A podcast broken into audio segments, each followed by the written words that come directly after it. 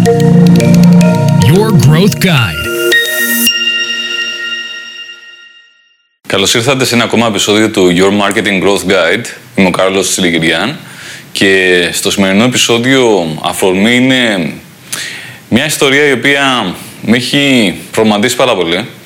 Είναι ένας πελάτης που ήρθε για συμβουλευτική και έμαθα ότι ο άνθρωπος αυτός έχει εξοδέψει πολύ παραπάνω από 30.000 ευρώ για να φτιάξει με δύο αποτυχημένες προσπάθειες ένα ηλεκτρονικό κατάστημα και δυστυχώς ε, ακόμα δεν έχει κάτι το οποίο είναι αρκετά ικανοποιητικό για να κάνει τη δουλειά του άνθρωπος και να μπορεί κάποια στιγμή να κάνει απόσβεση. Και αφού συντούσα αυτό το γεγονός με ένα γνωστό μου, μου λέει ξέρεις τι Καρόλε, το πρόβλημα είναι ότι στον σύμβουλο δεν πας όταν θέλεις να κάνεις κάτι, αλλά στο σύμβουλο πας όταν πια έχεις ένα πρόβλημα, ένα πολύ ισχυρό πρόβλημα, ένα πολύ έντονο πρόβλημα στη ζωή σου και πας στο σύμβουλο για να σε σώσει. Δηλαδή, Δυστυχώς στην ανθρώπινη φύση δεν έχουμε πάρα πολύ το στοιχείο της πρόληψης. Έχουμε πιο πολύ το να πάμε να σβήσουμε την ε, φωτιά, να πάμε να λύσουμε το πρόβλημα, να πάμε να ε, σταματήσουμε τον έντονο πόνο τον οποίο βιώνουμε.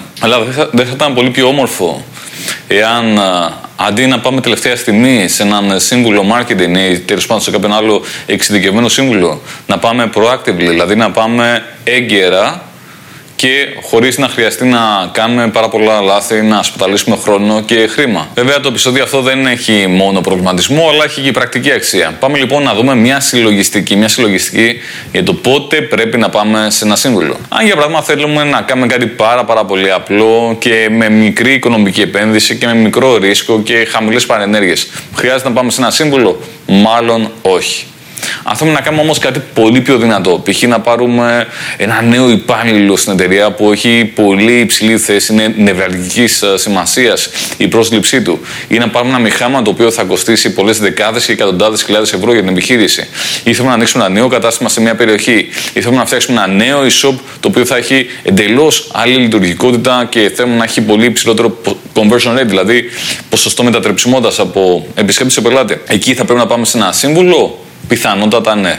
Γιατί η επίπτωση που έχει στην επιχείρηση θα είναι πολύ μεγάλη, είτε αν πάει καλά είτε αν πάει άσχημα. Η επένδυση σε χρόνο και χρήμα θα είναι πιθανότατα αρκετά μεγάλη, οπότε αξίζει να πάμε σε ένα σύμβουλο. Και αυτό που λένε κάποιοι παλιοί στο χώρο είναι ότι ο σύμβουλος πρέπει να πάρει ένα ποσοστό της αξίας της συνολικής επένδυσης. Παράδειγμα, αν πάμε να κάνουμε κάτι το οποίο έχει σαν ε, επένδυση τα 1000 ευρώ, θα πάμε σε ένα σύμβολο να δώσουμε άλλα 1000 ευρώ, πιθανότατα όχι. Θα πάμε να δώσουμε π.χ. 100 ευρώ. Αν πάμε να κάνουμε κάτι το οποίο κάνει 5.000 ευρώ, 10.000 ευρώ, 100.000 ευρώ. Πρέπει να δώσουμε στο σύμβουλο 100 ευρώ ή κάτι παραπάνω. Πιστεύω θα συμφωνήσετε μαζί μου ότι θα πρέπει να δώσουμε κάτι παραπάνω γιατί αυτός ο σύμβουλος θα πρέπει να έχει κάποιες άλλες γνώσεις, κάποια άλλη εμπειρία.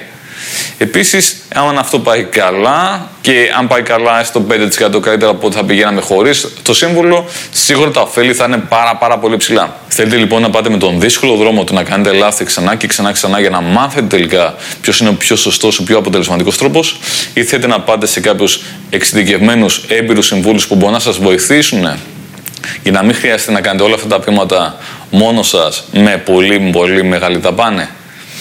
Ελπίζω να βάλω ένα λιθαράκι για την επιτυχία της επιχείρησής σας. Θα χαρώ να ακούσω τα δικά σας σχόλια. Τα λέμε στο επόμενο.